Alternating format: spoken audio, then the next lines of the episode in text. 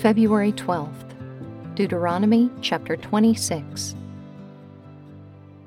When you come into the land that the Lord your God is giving you for an inheritance, and have taken possession of it, and live in it, you shall take some of the first of all the fruit of the ground, which you harvest from your land that the Lord your God is giving you, and you shall put it in a basket, and you shall go to the place that the Lord your God will choose, to make his name to dwell there.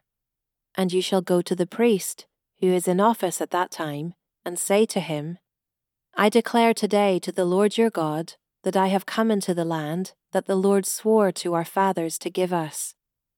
Then the priest shall take the basket from your hand, and set it down before the altar of the Lord your God. And you shall make response before the Lord your God a wandering Aramean, was my father, and he went down into Egypt and sojourned there, few in number, and there he became a nation, great, mighty, and populous. And the Egyptians treated us harshly, and humiliated us, and laid on us hard labour. Then we cried to the Lord, the God of our fathers, and the Lord heard our voice, and saw our affliction, our toil, and our oppression. And the Lord brought us out of Egypt with a mighty hand and an outstretched arm, with great deeds of terror, with signs and wonders. And he brought us into this place, and gave us this land, a land flowing with milk and honey. And behold, now I bring the first of the fruit of the ground, which you, O Lord, have given me. And you shall set it down before the Lord your God, and worship before the Lord your God and you shall rejoice in all the good that the Lord your God has given to you and to your house, you, and the Levite, and the sojourner who is among you. When you have finished paying all the tithe of your produce in the third year, which is the year of tithing, giving it to the Levite, the sojourner, the fatherless, and the widow, so that they may eat within your towns and be filled.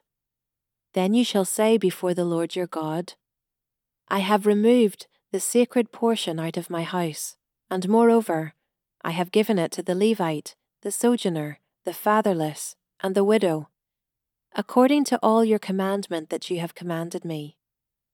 I have not transgressed any of your commandments, nor have I forgotten them. I have not eaten of the tithe while I was mourning, or removed any of it while I was unclean, or offered any of it to the dead. I have obeyed the voice of the Lord my God. I have done according to all that you have commanded me. Look down from your holy habitation, from heaven, and bless your people Israel and the ground that you have given us, as you swore to our fathers, a land flowing with milk and honey. This day the Lord your God commands you to do these statutes and rules. You shall therefore be careful to do them with all your heart and with all your soul. You have declared today that the Lord is your God, and that you will walk in his ways, and keep his statutes, and his commandments, and his rules, and will obey his voice. And the Lord has declared today that you are a people for his treasured possession, as he has promised you, and that you are to keep all his commandments, and that he will set you in praise and in fame and in honour high above all nations that he has made, and that you shall be a people holy to the Lord your God, as he promised.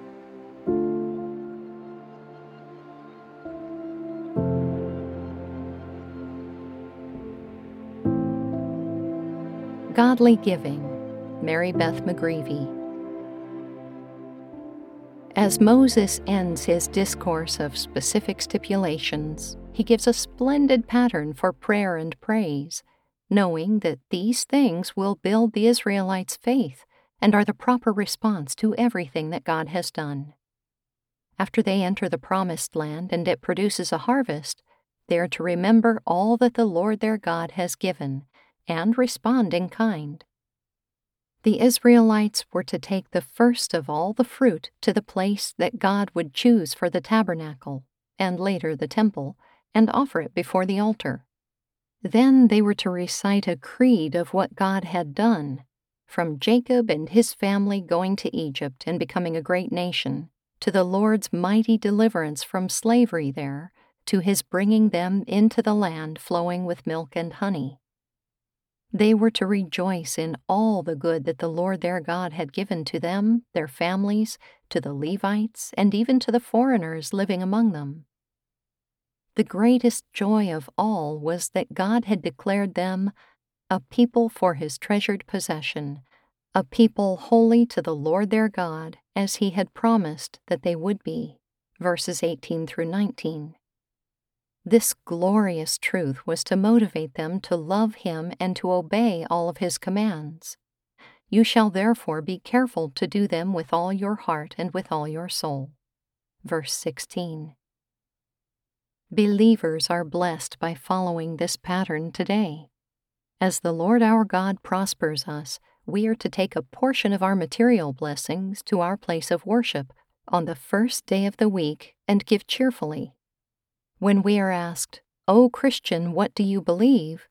we respond with the Apostles' Creed, reciting what God has done through the Lord Jesus Christ, from his mighty deliverance from our slavery to sin to the certainty of the resurrection of our bodies. We are to rejoice in all the good that the Lord our God has given to us in Christ. The greatest joy of all is that in union with Christ, God has made us a chosen race a royal priesthood, a holy nation, a people for his own possession. 1 Peter chapter 2 verse 9. As with the Israelites, this glorious truth ignites love for God and a desire to obey him, not so that we might be his treasured possession, but because we already are. As you enter the worship service at your church this week, Remember that prayer and praise for what God has given builds your faith and leads to loving obedience.